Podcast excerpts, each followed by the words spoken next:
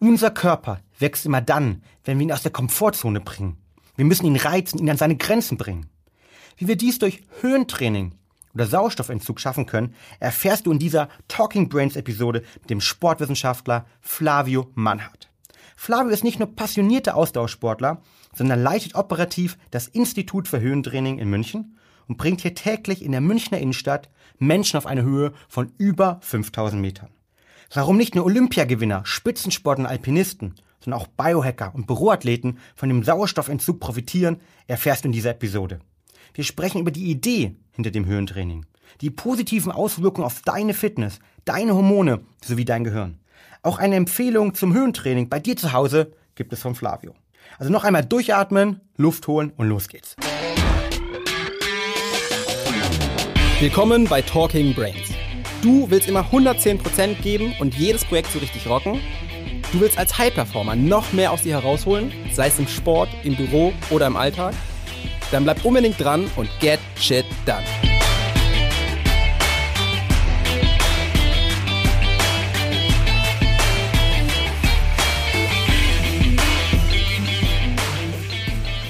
Ja, hallo Flavio, schön, dich heute im Podcast zu haben und herzlich willkommen bei Talking Brains.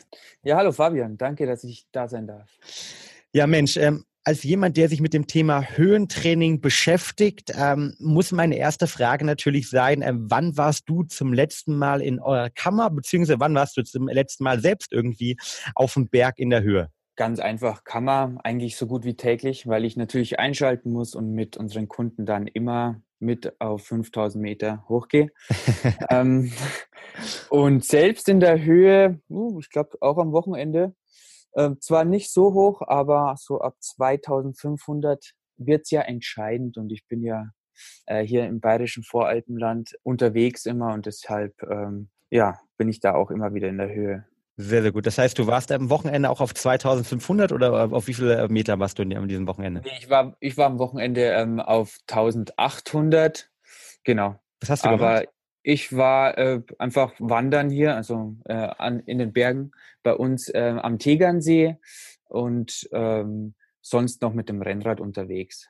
Wow, sehr, sehr schön, sehr sportlich. Top. Ja, bei mir war genau das Gleiche. Ich habe auch die Sonne genossen, leider leider nicht in der Höhe, aber zumindest irgendwie bei beim Laufen und beim beim Workout draußen und beim Schwimmen, ähm, das auf jeden Fall. Ähm, aber genau um das Thema Höhe geht es ja heute auch. Und ähm, was mich natürlich interessiert, ähm, du bist ähm, der Höhe schon mal geografisch relativ nah als ähm, bayerisches Kind, was man ja auch äh, von ähm, sozusagen direkt rausgehört und was du erzählt hast. Ähm, erzähl doch mal ganz kurz, wie bist du eigentlich zum Thema Höhentraining persönlich gekommen? Persönlich habe ich das sogar in meiner Jugend schon mal ähm, so mitgekriegt, weil mein Vater, ähm, der war früher Leichtathlet, ähm, bayerische Spitze und ähm, der, die sind damals immer nach Südtirol ins Höhen, Höhentrainingslager gefahren, ähm, hat mich aber nicht sonderlich interessiert. Du kennst es vielleicht auch, wenn die Eltern was erzählen, dann, dann nickt man und sagt, ja, ja. ja. Ähm, hat mich so nicht berührt, wusste auch nicht, was ich damit anfangen soll. Ähm, dann ging es weiter in der Uni. Ich habe Sportwissenschaften studiert in München. Da wird das Thema auch immer mal wieder angeschnitten. Und dann durfte ich irgendwann mal im Institut in München ähm, ein Praktikum machen und bin dann auf ähm, Jutta Stephan gestoßen. Das ist die Gründerin des Instituts für Höhentraining. Ähm, sie ist äh, Kölnerin, hat an der Sporthochschule in Köln äh, studiert und hat eigentlich das Höhentraining somit mit nach München genommen, weil das eigentlich erst mal in Köln, ähm, ich sag mal in Deutschland so richtig geboren wurde. Ähm, und dann hat sie als Triathletin das mit nach München genommen. Und jetzt gibt es das Ganze schon seit zehn Jahren. Und ähm, ich bin jetzt auch schon drei Jahre dabei und äh, trainiere auch selbst. Sehr, sehr gut. Für, trainier, für was trainierst du? Vertrittst du irgendein größeres Ziel oder um eigentlich einfach fit zu halten und ähm, sozusagen leistungsfähig zu halten? Ähm, größere Ziele ist jetzt wohl übertrieben, aber wir ähm, sind so eine kleine Rennradgruppe, ein kleiner Rennradverein und ähm, wir haben so ein paar Wettkämpfe im Sommer immer, ähm, regional, aber auch international. Wir werden auch an den CycClassics in, in Hamburg teilnehmen. Ähm, ja, dafür bereite ich mich vor, auch mit Höhentraining, aber auch im Winter einfach mal, um die Leistung ähm, nicht ganz einschlafen zu lassen, um die Leistung über den Winter zu halten, gehe ich auch immer mal wieder in die Kammer. Wow, klasse. Du hast jetzt schon äh, mehrmals die Kammer äh, angesprochen, du hast das Institut für Höhentraining angesprochen, ähm, wo du ja auch tätig bist. Vielleicht kannst du nochmal ähm, für den einen oder anderen Laien, der vielleicht Höhentraining vorstellen kann und weiß, okay, klar, die verschiedensten Nationalmannschaften, die gehen dann immer mal in die Höhe vor den Olympischen Wettkämpfen oder Höhentraining an sich. Ähm, da verstehe ich, da, da, da kann man mit trainieren, aber vielleicht kannst du mal zusammenzufassen, ähm, was macht, was bewirkt das Prinzip des Höhentrainings einfach vielleicht jetzt erstmal, ohne zu tief äh, reinzugehen, in zwei bis drei Sätzen. Äh, was macht das für, für dich als, ähm, als Hobby, ähm, Amateur, ähm, Fahrradfahrer und ähm, Rennradler? Ähm, also im, im, als Sportwissenschaftler möchte ich immer einen Reiz setzen und genau das äh, mache ich auch durch Höhentraining. Ähm, was passiert? Äh, wir bekommen oder der Körper bekommt zu wenig Sauerstoff. Ähm, und ähm, dadurch ähm, bekommen wir eine geringere Sauerstoffsättigung im Blut. Ähm, und wenn wir diesen Reiz setzen, versucht sich der Körper an diese Situation anzupassen. Und das Prinzip Superkompensation dürfte dir auch was sagen.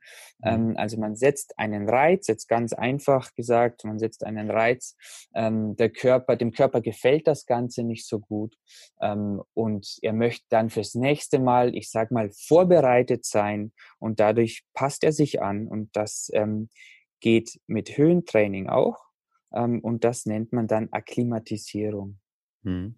Unglaublich spannend und ich äh, kann mich daran entscheiden, wo wir uns ja persönlich kennengelernt haben. Ich habe ja selbst einmal, war bei euch im Institut und habe ein Höhentraining äh, gemeinsam damals mit einem Journalisten gemacht bei euch, wo man, ähm, um das vielleicht mal verbild, zu verbildlichen, man geht dann in die sogenannte, von die benannte Kammer halt, oder es gibt, glaube ich, ich habe, glaube ich, sogar mehrere Kammern, kannst du vielleicht gleich auch nochmal drauf eingehen, wo man dann ähm, unterschiedliche Höhen simulieren kann und macht dort dann Sport und ähm, man merkt halt wirklich diesen Reiz und was ich so klasse an, an dem Ansatz finde, ist das, was du es angesprochen hast, dass wir heute ja in unserer Gesellschaft kaum noch die Möglichkeit haben, unseren Körper wirklich unter starke Reize auszusetzen, weil wir können tendenziell zu Hause, ähm, über Ostern hätte man zu Hause bleiben können, man hätte drin bleiben können, man hätte sich Amazon seine Sachen liefern können, man hätte sich die Ernährung liefern können, man hätte gar nicht mehr rausgemusst, man muss unseren Körper kaum noch unter Reize setzen.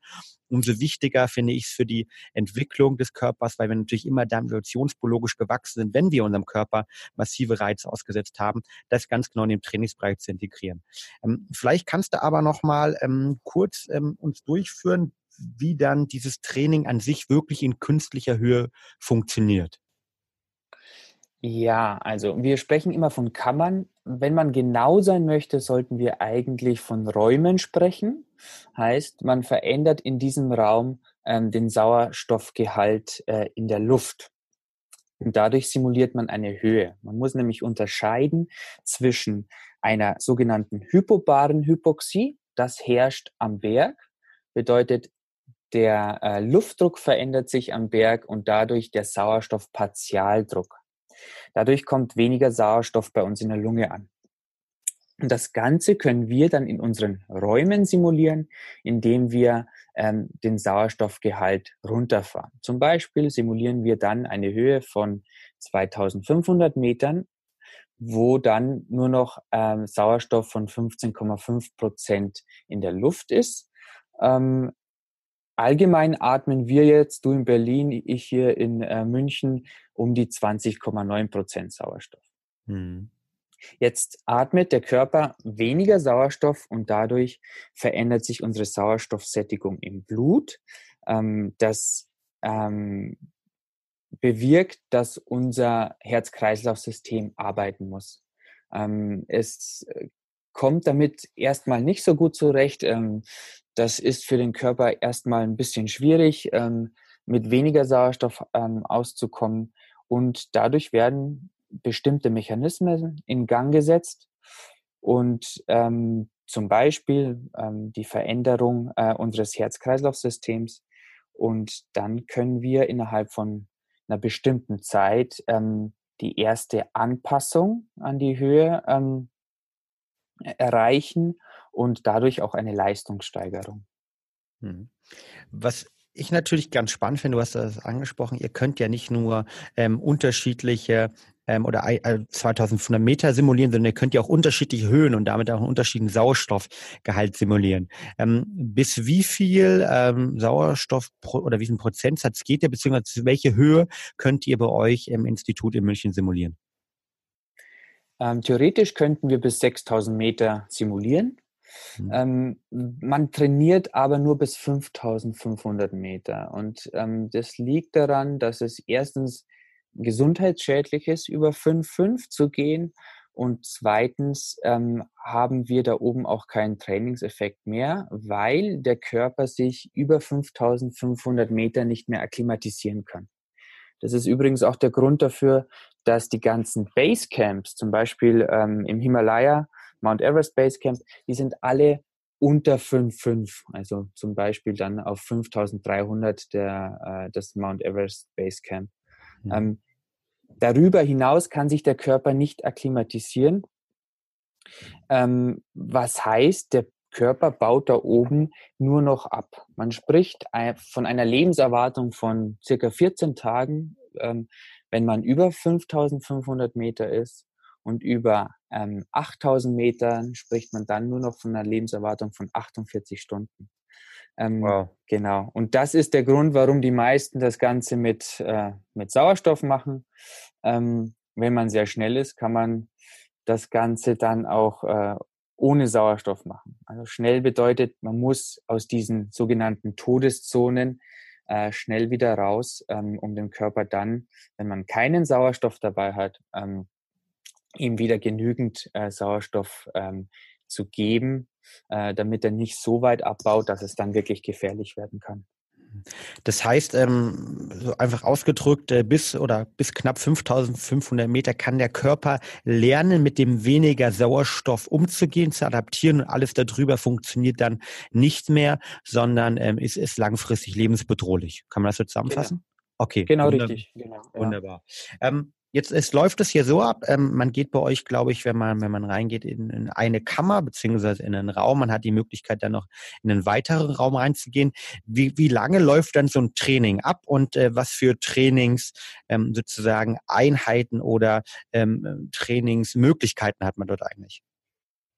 Ähm, das ist ganz unterschiedlich. Ähm, jedes Höhentraining wird eigentlich individuell zugeschnitten. Heißt, ähm, wenn einer, sagen wir mal, wir sprechen von einem Athleten, von einem Ausdauerathleten, wenn einer den, den, ähm, das Ziel hat, an einem Wettkampf teilzunehmen und sich dann ähm, für diesen Wettkampf äh, so weit in Form zu bringen, dann trainiert dieser Mensch anders als ein äh, Bergsteiger, der ähm, sich akklimatisieren möchte für die Höhe, um zum Beispiel die akute Höhenkrankheit zu vermeiden. Und auf der anderen Seite trainiert ein, ähm, ein Mensch, der mit Hilfe von Höhenluft abnehmen möchte, auch wieder ganz anders. Wie sieht das Höhentraining im Allgemeinen aus? Ähm, man spricht immer von einem sogenannten passiven und einem aktiven Training. Das passive Training Ähm, findet im Sitzen statt. Da, daran kannst du dich bestimmt auch erinnern. Man ja. atmet dann durch eine Maske simulierte Höhenluft ähm, und kann da sehr hoch gehen, weil man im Sitzen verbraucht die Muskulatur relativ wenig Sauerstoff und man kann dann ohne Probleme mal schnell auf viertausend Meter ähm, hochgehen. Das ist der passive Teil. Und kombiniert mit dem aktiven Teil im Raum ist der Effekt einfach am größten. Deswegen macht man das. Aktiv bedeutet dann, dass man im Raum zum Beispiel auf einem Laufband trainiert. Ähm, man muss sich das aber so vorstellen, man geht nicht wie bei einem Fitnessstudio aufs Laufband und äh, joggt einfach mal los. Das ist nicht so ohne weiteres möglich in solchen Höhen. Ähm, man muss den Körper wirklich ganz langsam an das Ganze ranführen. Ähm, man beginnt bei, ich sage mal, drei bis fünf Kilometer pro Stunde, sieht dann, wie der Körper auf das Ganze reagiert und kann das Training dann ähm, nach und nach anpassen. Ja, und ich glaube, jeder, der schon mal ein bisschen oben Sport gemacht hat in großer Höhe, weiß, wie anstrengend das ist. Ich kann mich auch noch an unsere Session erinnern. Ab einem gewissen Zeitpunkt ist es dann auch unglaublich anstrengend, einfach mit dieser Sauerstoffknappheit, gerade wenn man sie eben nicht gewöhnt ist, umzugehen. Und ähm, was man vielleicht von draußen so klingt, ist, ob das eine, eine ganz, ganz langsame äh, Lauf- oder Jog-Einheit ist. Ähm, von innen drin in der Kammer, wenn man es dann selbst erlebt, ist dann wirklich schon unglaublich schweißtreibend und anstrengend. Ähm, das heißt, also man merkt direkt auf dem Körper diesen unglaublichen Reiz, der dort entsteht. Ähm, und das fand ich damals ähm, extrem faszinierend, als wir das durchgeführt haben. Vielleicht noch eine andere Frage. Du hast schon angesprochen, ihr habt ja unterschiedliche Leute, die zu euch ins Institut kommen. Und bevor ihr vielleicht nochmal mehr in die in das, das Thema Training, aber auch in das Thema wirklich Adaption auf den Körper eingehen, was sind denn so typische ähm, Kundengruppen, ähm, Personengruppen, die zu euch kommen und das Höhentraining nutzen ähm, für unterschiedliche Bereiche? Ja, also ich habe es schon angesprochen, es sind eigentlich drei große Bereiche. Das erste wäre wär der Bereich der Akklimatisierung, also Bergsteiger, aber auch Wanderer oder Menschen, die Hochtouren machen hier in den Alpen, ähm, oder Reisende, die nach Südamerika reisen in bestimmte Höhen, oder aber auch Menschen, die äh, beruflich irgendwo in der Höhe unterwegs sind. Diese Menschen versuchen, sich bei uns so weit zu akklimatisieren, dass sie dann vor Ort keine Probleme mehr haben. Das heißt, dass sie nicht mehr akut höhenkrank werden, ähm, weil akute Höhenkrankheit zwar erstmal gar nicht so gefährlich ist, aber ähm, unglaublich unangenehm. Man möchte ja seine Reise dann auch äh, irgendwie genießen können. Das ist die erste Sache. Das ja, stimmt, ja. Ähm, viele buchen erstmal so eine Reise nach Südamerika auf viertausend Meter und vergessen ganz, dass viertausend Meter ähm, eine ganz andere Ausgangslage ist als äh, zu Hause ähm, in München bei fünfhundert Meter Höhe. Ja. Und ähm, da kann man sich nicht ohne weiteres, ohne Vorbereitung, ohne Akklimatisierung sofort bewegen. Vor allem nicht, wenn man dann noch ähm, ähm, sportlich tätig wird, sage ich mal, also lange Wanderungen macht, ähm, mhm. dann muss der Körper sich vorbereiten. Und deswegen, vielleicht ein, eine Rückfrage, ja. Höhenkrankheit, ähm, der eine oder andere kennt es vielleicht nicht, was bedeutet das konkret, beziehungsweise vor allen Dingen, welche negativen Auswirkungen äh, hat denn die Höhenkrankheit? Ähm, ja, wie gesagt, die akute Höhenkrankheit hat eher eigentlich das die negativen äh, Auswirkungen, dass man ähm, Probleme zum Beispiel hat, äh, Kopfschmerz, ähm, Schwindel, man sieht vielleicht nicht mehr so gut, man bekommt äh, koordinative ähm, äh, Probleme, das sieht man ganz oft bei Bergsteigern, die in der Gruppe unterwegs sind, die dann, ähm, wenn zum Beispiel der Tee abends äh, ausgegeben wird und ein Bergsteiger die Tasse Tee nicht mehr richtig greifen kann oder viel verschüttet. Hm. Das ähm, ist ein klares ähm, Anzeichen für eine akute Höhenkrankheit, obwohl sich dieser Mensch vielleicht noch gar nicht so schlecht fühlt. Die akute Höhenkrankheit ist aber ein Warnsignal des Körpers. Ähm, ähm, man sollte dann wirklich absteigen oder irgendwie Sauerstoff zuführen, weil die akute Höhenkrankheit dann äh, umschwenken kann in eine, ich sage mal, echte Höhenkrankheit. Und zwar kennen auch viele ein äh, Lungenödem oder ein Hirnödem aufgrund von Höhe, aufgrund von Hypoxie, ähm, ist möglich und leider auch tödlich. Ähm, und äh, das kann gefährlich werden. Mhm. Klar. Okay, ähm, du hattest die erste Gruppe angesprochen, diejenigen, die sich auf Urlaube, Reisen, äh, Bergsteigen vorbereiten und die ganz genau irgendwie mit der Höhenkrankheit sozusagen äh, klarkommen möchten beziehungsweise sich adaptieren möchten. Ähm, welche, dann gibst du die, die Sportler noch als äh, natürlich Trainings, die, die für Leistungssachen trainieren wollen. Vielleicht kannst du da noch mal ein bisschen drauf eingehen.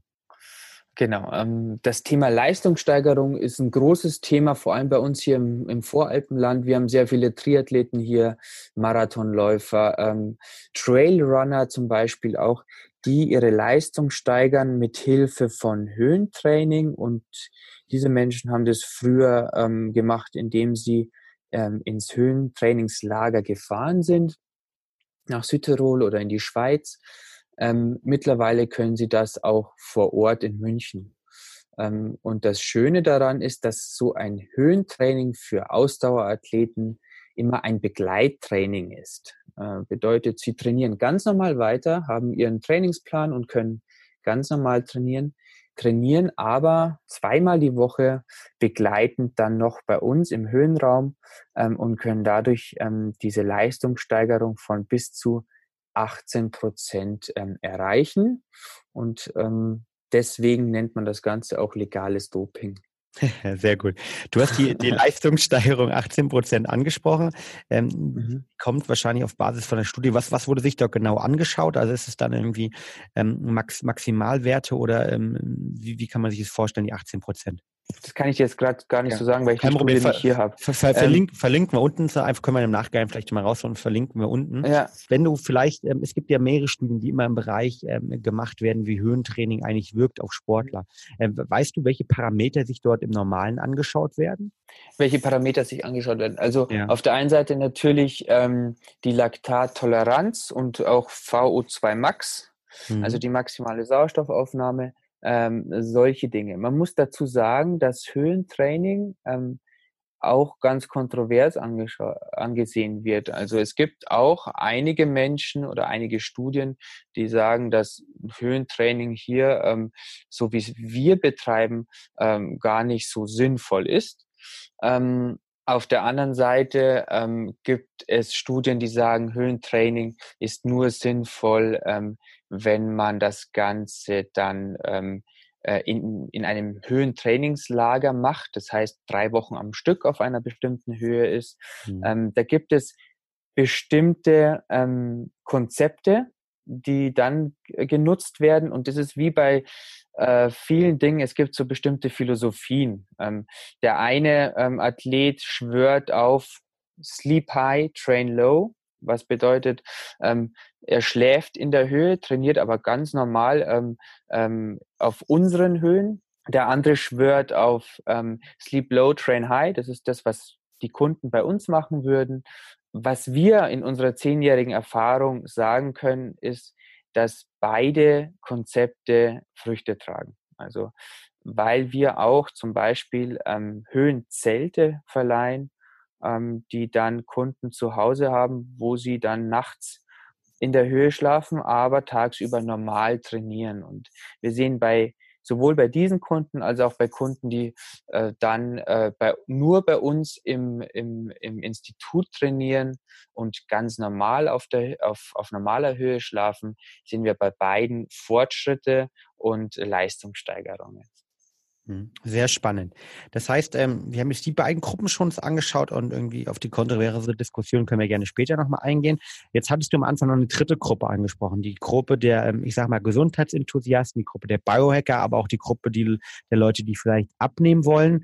Ähm, wie nutzen die konkret äh, für welche unterschiedliche Indikationen das Thema Höhentraining? Ähm, ihr habt, hast ja auch gerade im Vorgespräch, hast du mir erzählt, dass ihr jetzt ähm, am Tegernsee auch eine zweite ähm, Kammer, ein zweites Institut äh, mit aufmacht, das im Ärztezentrum eingebettet ist. Also wie nutzen sozusagen ähm, die die Nicht-Sportler und die nicht ähm, Höhen ähm, trainierenden Menschen das Höhentraining für ihre Gesundheit?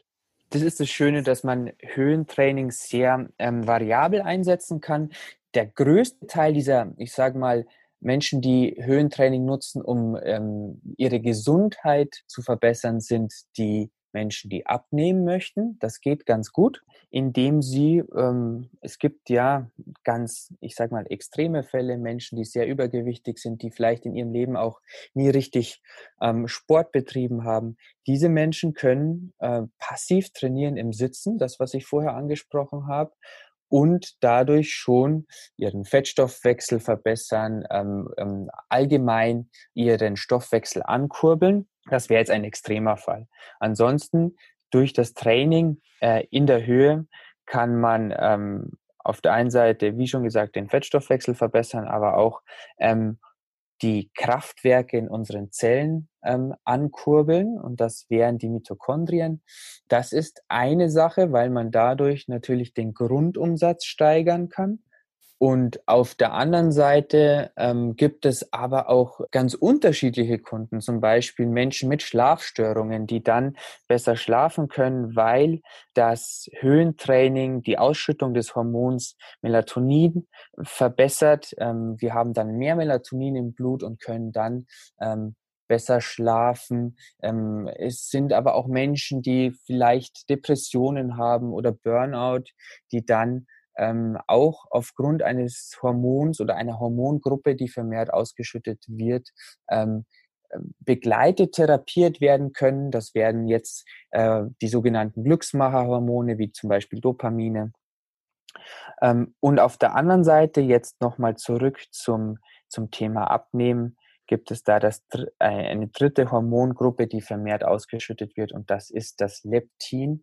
Ähm, Leptin zügelt unseren Appetit, und ähm, das freut auch äh, viele unserer, unserer äh, Kunden, die dann äh, Gewicht abnehmen möchten, die sagen, oh, ich habe weniger Heißhungerattacken, ähm, Da ähm, gehe ich nicht mehr so oft zum Kühlschrank und hole mir was raus.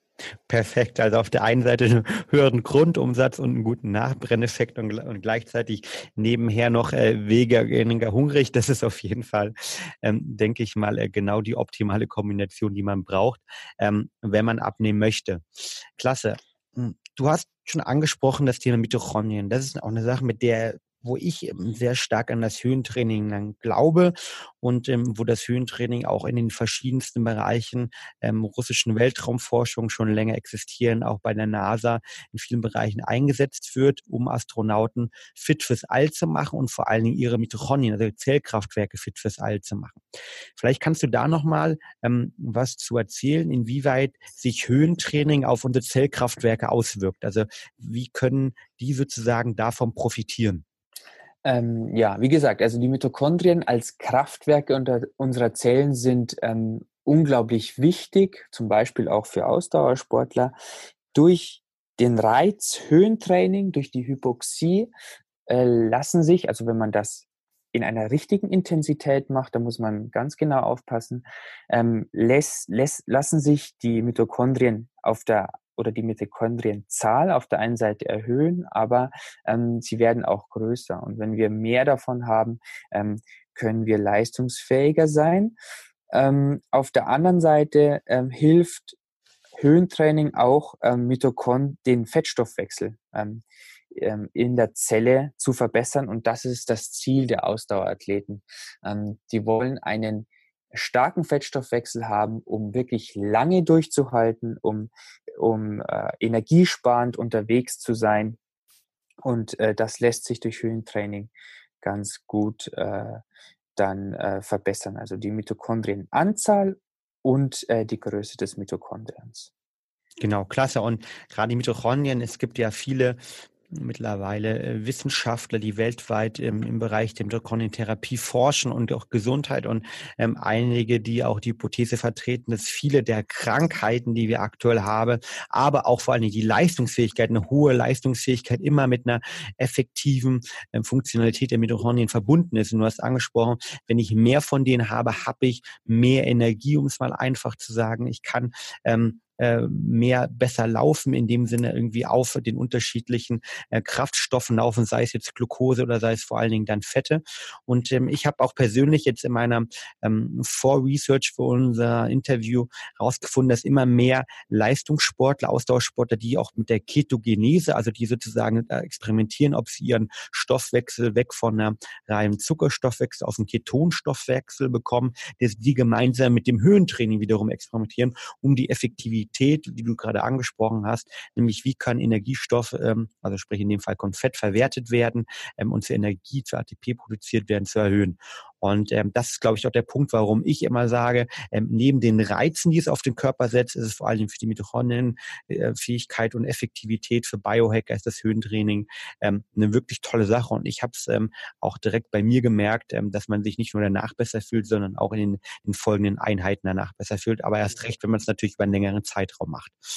Wenn wir über den Zeitraum sprechen, wie lange müsste man eigentlich ein Training bei euch machen, ähm, wenn man sagt, okay, man möchte zum Beispiel jetzt ähm, die gesundheitlichen Aspekte im Vordergrund haben. Man möchte zum Beispiel seine Mitochondrien aktivieren, ähm, dass die effizienter arbeiten können. Wie viel Session muss man dort bei euch machen? Also theoretisch ähm, ist, sind die ersten Effekte schon nach dem ersten Training möglich. Also ganz einfaches Beispiel, das Atemminutenvolumen ähm, ist gesteigert nach dem Training bis zu drei Stunden. Ähm, wenn man aber wirklich ähm, eine Leistungssteigerung zum Beispiel ähm, erzielen möchte, dann spricht man von drei bis fünf Wochen. Ähm, Am Berg, wenn man jetzt Höhentraining am äh, Berg betreiben würde, äh, wäre das schneller möglich, weil wir natürlich vierundzwanzig Stunden am Stück auf einer bestimmten Höhe sind. Der Körper kann sich schneller akklimatisieren. Bei uns im Institut ist man dann circa zwei Stunden beim Training und danach atmet der, ähm, ähm, der, der Athlet wieder normale Luft und der Körper sagt, pfuh, warum sollte ich jetzt ähm, so weiterarbeiten, weiter Energie aufwenden, wenn ich das Ganze nicht brauche. Deswegen macht man Höhentraining dann in regelmäßigen Abständen, um wirklich immer wieder einen Reiz zu setzen, zur, zum richtigen Zeitpunkt den Reiz zu setzen. Und ähm, wenn man das dann regelmäßig macht, man spricht von zwei bis drei äh, Trainingseinheiten dann pro Woche, dann hat man nach circa fünf Wochen den ähm, erwarteten Trainingseffekt. Und das ähm, bekommt man durch eine Anpassung des kardiovaskulären Systems.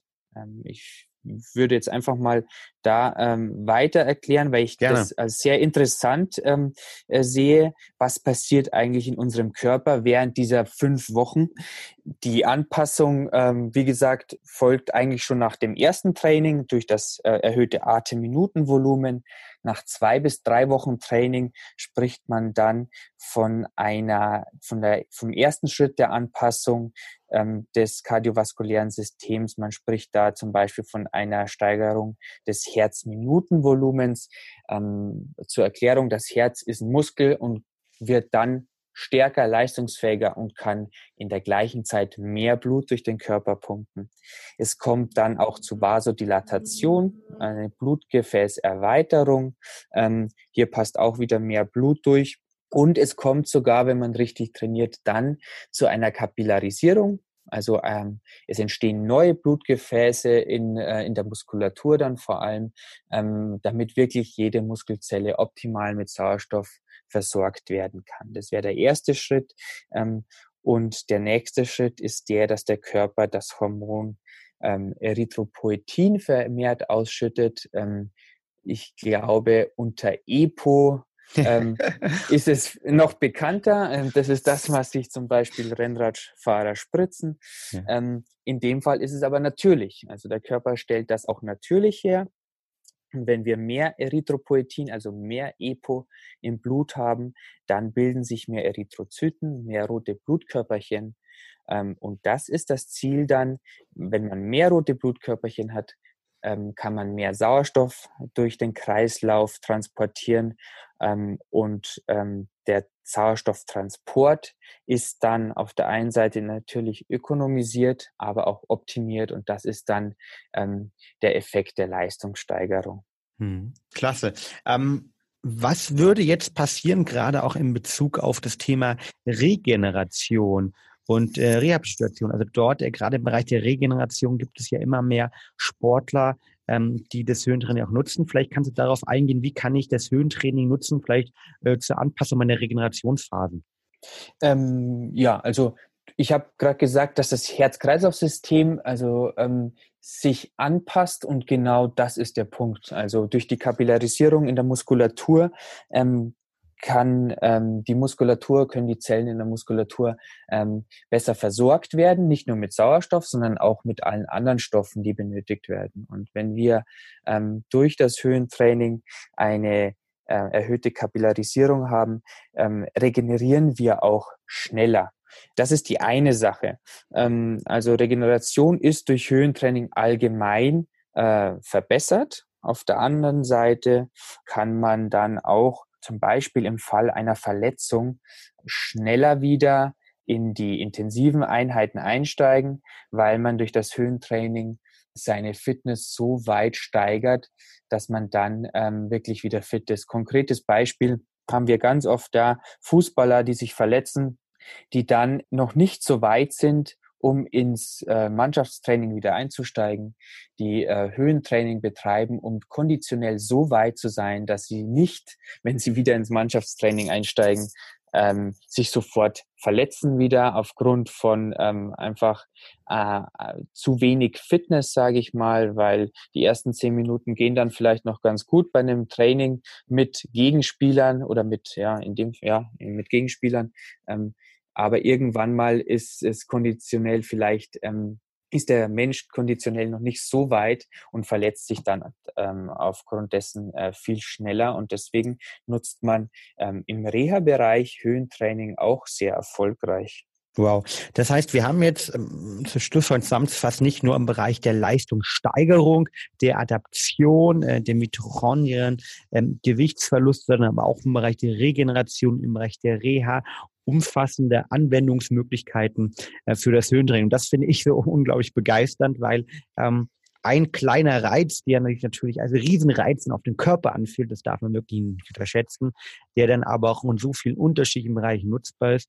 Ähm, das finde ich persönlich das ähm, Herausragende am Höhentraining. Und es macht auch irgendwie Spaß, muss ich zugeben, wenn ich mich da an unsere Sessions erinnere und an den anderen, die ich hier auch schon gemacht habe. Das Schöne daran ist noch, dass man das Ganze sichtbar machen kann. Ähm, also vielleicht kannst du dich daran erinnern, wir haben immer wieder die Sauerstoffsättigung gemessen und ähm, ich sehe immer so wieder so ein Funkeln in den Augen der Kunden, wenn sie nach vier, fünf Wochen Training sehen, dass ihre Sauerstoffsättigung viel, viel besser ist als äh, beim ersten Training.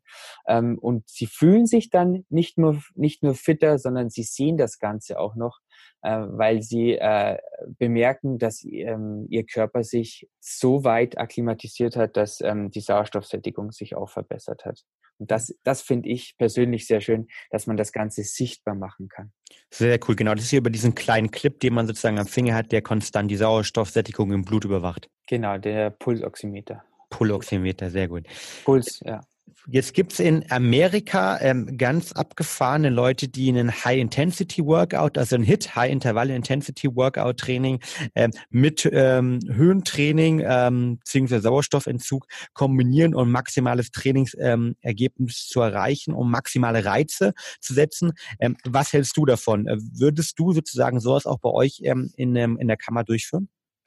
Allgemein würde ich eigentlich keinem Anfänger zu so einem äh, Training raten, muss ich ganz ehrlich sagen, ähm, weil das Ganze auch gefährlich sein kann. Also Hypoxie im Körper ähm, ist nicht ungefährlich und deswegen ist das eher eine Sache für Profis dann. Es ist, wir haben es selbst mal ausprobiert, es ist ähm, ganz interessant, einfach mal zu sehen, wie weit kann ich gehen. Ähm, im Allgemeinen ähm, ist unsere Philosophie aber eher die, dass man das Ganze auf sanfte Art und Weise macht. Das heißt, man ähm, trainiert ähm, mit der Höhenluft relativ, ich sag mal, in Bereichen von Sauerstoffsättigungen, die noch okay sind, ähm, weil äh, je niedriger die Sauerstoffsättigung, und das kann dir dann auch jeder Arzt dann bestätigen, desto gefährlicher kann es für den Körper werden. Ähm, Deshalb bin ich nicht der große Freund davon. Es ist sehr spektakulär, wenn man das sieht. Da gibt es ja auch einige Videos, auch aus Australien, glaube ich. Aber ich würde vor allem für Anfänger, würde ich das Ganze nicht anbieten. Da sollte man schon viel Erfahrung dann in Sachen Hypoxie-Training mitnehmen. Ich glaube, genau, wenn ich da unterbrechen darf, du hast mir ja auch erzählt, es gibt ja unterschiedliche Menschen, die auch erstmal gerade, wenn sie Höhen nicht trainiert ist, unterschiedlich mit der Höhe, mit dem Sauerstoffentzug umgehen können. Ähm, auch das, ähm, wenn ich mich richtig erinnere an deine Einführung, kann ja auch genetische äh, Gründe haben. Ist das korrekt? Ja, genau richtig. Also ähm, so wie wir mit Höhenluft zurechtkommen, das hat immer einen sehr großen genetischen äh, Anteil ähm, und ist genetisch bedingt. Das heißt, ähm, wenn wir beide jetzt das erste Mal ähm, in so einen Raum gehen würden, dann hätten wir beide ähm, eine andere Sauerstoffsättigung, weil äh, wir nicht verwandt sind und äh, der Körper anders darauf reagieren würde. Das ist aber erstmal nur die Basis. Man kann dann der der den schlechteren Wert hat ähm, oder schlechter mit Höhe mit Höhenluft zurechtkommt, der kann dann sich schon so weit rantrainieren, sage ich mal, äh, und sich so weit akklimatisieren, dass er ungefähr auf der gleichen, äh, auf dem gleichen Level ist. Ähm, jedoch ähm, muss man und vor allem am Anfang, und deswegen ist es auch so wichtig für uns, einen Höhenverträglichkeitstest zu machen, um zu sehen, ähm, wie äh, reagiert der jeweilige Mensch auf, ähm, auf die Höhenluft, dass wir dann wirklich einen individuellen Trainingsplan aufstellen. Also man kann beim Höhentraining nicht einfach mal sagen, okay, geh in den Raum und trainiere einfach mal drauf los. Ähm, da ist das Ganze schon viel komplizierter. Ähm, da muss man wirklich dann ganz genau sehen, wie ist die Sauerstoffsättigung ähm, im Blut von diesen Menschen. Ähm, da kann man nicht wie ähm, beim normalen Joggen einfach mal loslaufen und so ein bisschen äh, mit einem Auge auf, auf, den, auf die Pulsuhr schielen. Äh, da muss man schon ganz genau schauen, ähm, wie reagiert der Körper überhaupt auf die Höhenluft. Weil sonst ähm, kann das Ganze auch in die Hose gehen äh, und dann ist das Höhentraining plötzlich gar nicht mehr so effektiv, sondern eher schädlich. Mhm. Ähm, vielleicht noch eine, eine letzte Frage in dem Kontext. Ähm, nehmen wir mal jetzt mal an, ich äh, nutze Höhentraining für gesundheitliche Aspekte zum Thema Biohacking, um meine Mitochondrien anzuregen, um insgesamt fitter zu sein, um meinen Körper immer mal wieder unter Reize zu setzen, weil ich auch daran glaube, dass nur dann unser Körper wachsen kann, und gehe jetzt als Beispiel einmal die Woche regelmäßig äh, zu dir, ähm, zu euch oder wo auch immer hin zum Höhentraining. Ähm, jetzt pausiere ich das Ganze einmal, ne? bin, bin vielleicht im Ausland, wo ich nicht die Möglichkeit habe. Wie lange hält dieser Effekt eventuell an oder trainiert sich unser Körper auch wieder runter? Zwei Dinge, die man dazu wissen muss. Erstens, ähm, der Körper versucht immer Energie zu sparen. Das heißt, das hast du bestimmt auch schon mal gemerkt, wenn du irgendwann mal länger nicht mehr ins Fitnessstudio gehst und nicht mehr ähm, Krafttraining betreibst, dann ist es am Anfang äh, schwieriger für den Körper, wieder einzusteigen, wenn man wieder ähm, äh, trainiert. Ähm, auf der anderen Seite haben wir aber unsere Zellen eine Gedächtnisfunktion, und ähm, die kann man auch beim Höhentraining nutzen. Ähm, das heißt, sie kennen eine bestimmte Situation und wissen, das ist jetzt ganz vereinfacht äh, dargestellt, wie sie darauf reagieren müssen. Und ähm, das geht beim Höhentraining auch. Ähm, im Allgemeinen spricht man da von circa fünf Wochen. Also der Effekt hält sich circa fünf Wochen. Das ist auch die Lebenserwartung eines roten Blutkörperchens. Also ähm, wenn wir Beispiel äh, uns fünf Wochen vorbereiten auf einen Wettkampf mit Hilfe von Höhentraining, dann ähm, haben wir nach diesen fünf Wochen äh, mehr rote Blutkörperchen im Blut. Wenn wir aber dann plötzlich aufhören mit diesem Höhentraining, dann ähm, bauen sich die langsam wieder ab. Und das ähm, geschieht dann in, innerhalb von circa fünf Wochen. Das heißt, der Effekt hält sich zwar, aber er verpufft so langsam. Okay, das heißt aber, ähm, wenn wir auch mal ähm, sozusagen die Intelligenz und auch die Gedächtnisfähigkeit der Muskeln des Körpers reingehen, wenn ich dann wieder anfange, ähm, dann wäre die Hypothese, dass es dann wieder vielleicht wieder ein bisschen leichter sozusagen ist, auf mein Level zu kommen, weil mein Körper es ja schon einmal gemacht hat und vielleicht auch diese Erfahrungen abgespeichert hat. Ja, genau, richtig. Also das sehe ich auch immer wieder. Wir haben zum Beispiel, ähm, jetzt bleibe ich wieder bei den Rennradfahrern, wir haben Kunden, ähm, die nur saisonweise bei uns sind. Zum Beispiel gibt es Rennradfahrer, die nur in den Wintermonaten zu uns kommen, um ihre, äh, ihre gute Form zu behalten und ähm, Höhentraining zu betreiben. Ähm, Wenn die, also da gibt's ein paar, die sind schon seit Jahren da, wenn die dann im November, Dezember das erste Mal wieder kommen, steigen sie natürlich nicht bei den Höhen ein, äh, bei denen sie aufgehört haben, ähm, aber sie ähm, sind viel schneller wieder auf diesen Höhen. Das heißt, sie haben vielleicht in der ersten Saison, in der ersten Winter, ähm, im ersten Winter haben sie fünf Wochen gebraucht, um bis auf fünftausendfünfhundert Meter hochzukommen im Training. Und in der dritten, im dritten Jahr sind sie nach äh, drei Wochen schon auf fünftausendfünfhundert Meter. Also das sieht man dann schon ganz klar, dass der Körper äh, irgendwie äh, gelernt hat, ähm, zu reagieren auf diese Hypoxie. Mhm. Sehr, sehr gut. Jetzt haben ja nicht jede, nicht jede Person die Möglichkeit, nach München zu euch zu kommen, ins Institut und dort das Ganze durchzuführen. In, in Berlin hat, glaube ich, gerade eine Kammer neuerdings geschlossen. Ich habe gehört, dass eventuell in Zukunft eine neue aufgemacht wird, aber die alte hat jetzt erstmal geschlossen. Das heißt, Höhentraining ist nicht überall möglich und man braucht dafür zumindest mal in den Instituten die richtige geografische Lage, wo man drumherum lebt. Gibt es irgendeine Möglichkeit, das Höhentraining äh, zu Hause durchzuführen? Ja, das gibt's. Ähm, das ist gar nicht so schwer eigentlich. Wir machen das auch, also wir bieten das auch an. Wir vermieten sogenannte Mo- mobile Höhengeneratoren. Also das sind mh, so kleine Kästen, du kannst dich daran erinnern, da kann man einen Schlauch äh, festmachen und damit kann man zu Hause ganz einfach trainieren. Und wir haben im ganzen süddeutschen Raum und vereinzelt auch immer wieder Kunden auch aus, aus Norddeutschland, ähm, die sich so ein Gerät ausleihen für zu Hause. Und dann ähm, nach einem von uns äh, aufgestellten Trainingsplan trainieren.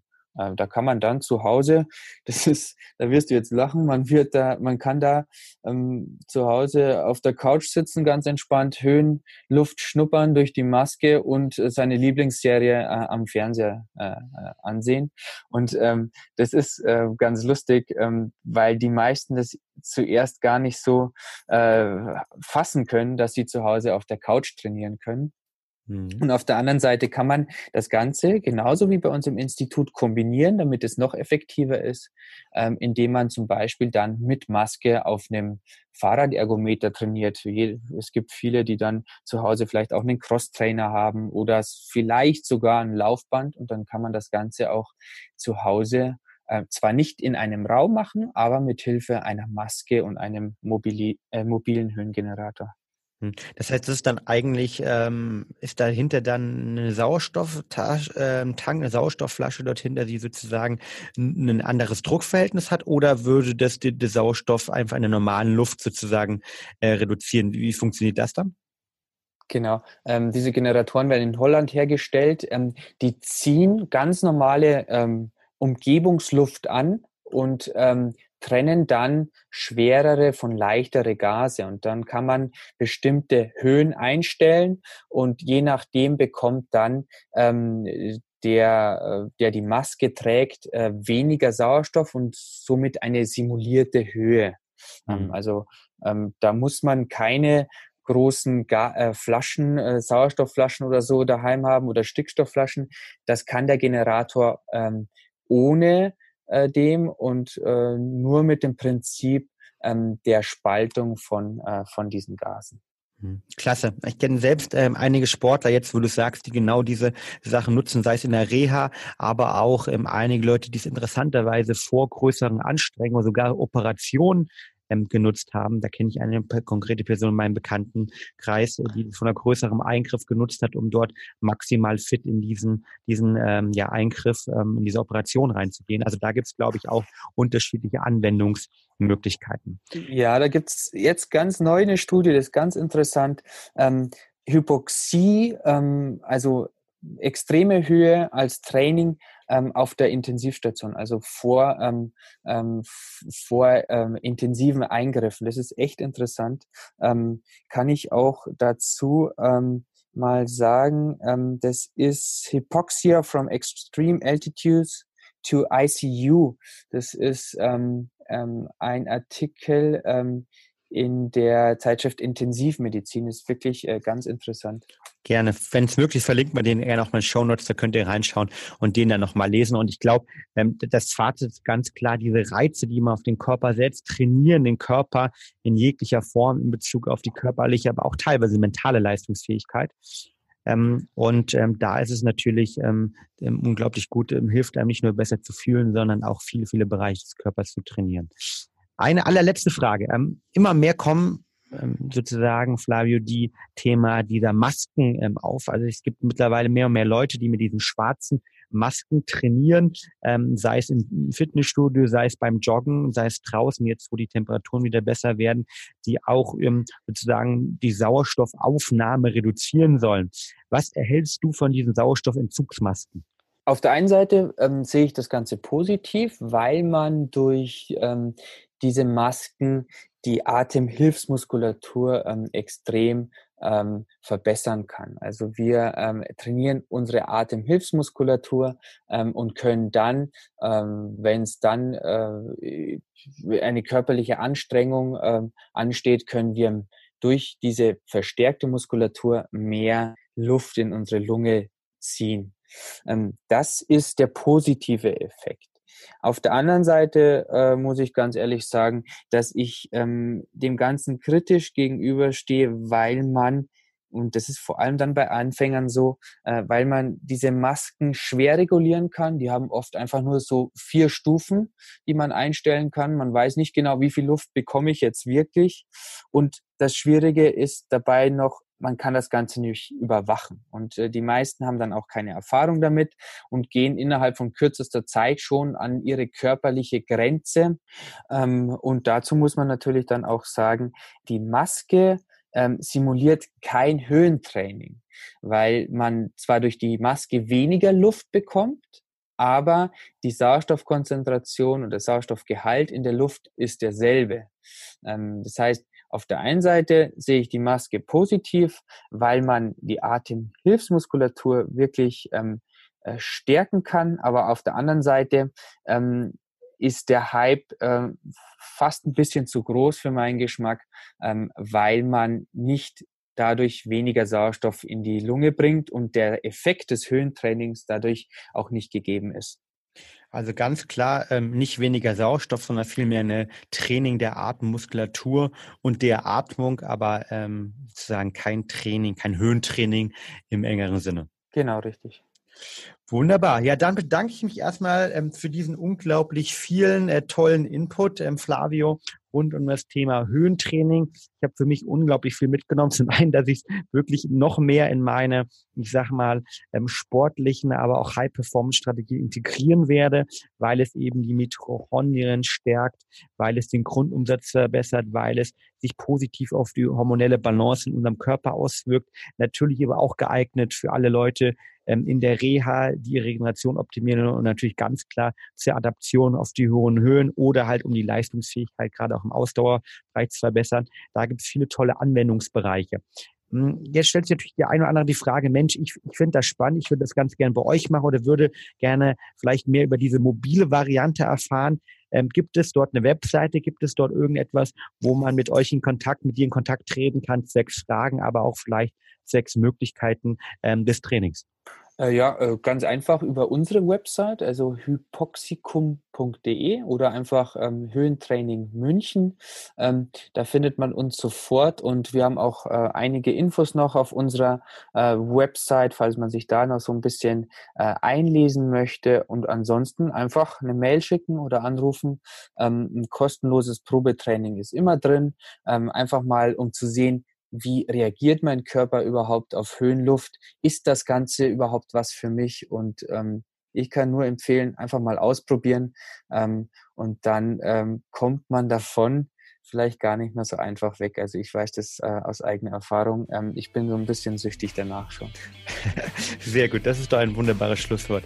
Dann danke ich dir vielmals für diese tollen Insights und wünsche dir noch äh, einen wunderbaren Tag und eine äh, leistungsstarke Woche. Vielen Dank, Flavio, und schöne Grüße nach München. Danke, Fabi, und äh, Grüße nach Berlin. Und äh, ja, vielen Dank, dass du mich ähm, so nett aufgenommen hast. Danke, ciao, ciao. Ciao.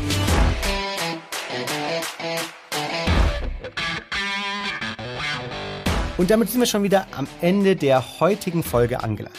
Wenn dir die Episode gefallen hat, würden wir uns eine Bewertung bei iTunes freuen und teile natürlich auch gerne diese Folge mit allen Freunden, die an dem Thema genauso interessiert sind wie du. Lass uns wissen, welche Fragen und Themenvorschläge du noch hast. Und für noch mehr Content zum Thema mentale Leistungssteigerung folge uns auf Facebook unter at brain effect oder auf Instagram unter at my brain effect. Du möchtest dich mit anderen Ernährungsexperten und Coaches austauschen und deine Erfahrungen aus dem Biohacking teilen? Dann werde Teil unserer mentalen Performance-Community auf Facebook. Den Link dazu findest du in den Shownotes unten. Wir freuen uns, dich dort begrüßen zu dürfen. In dem Sinne, bis zum nächsten Mal und get shit done!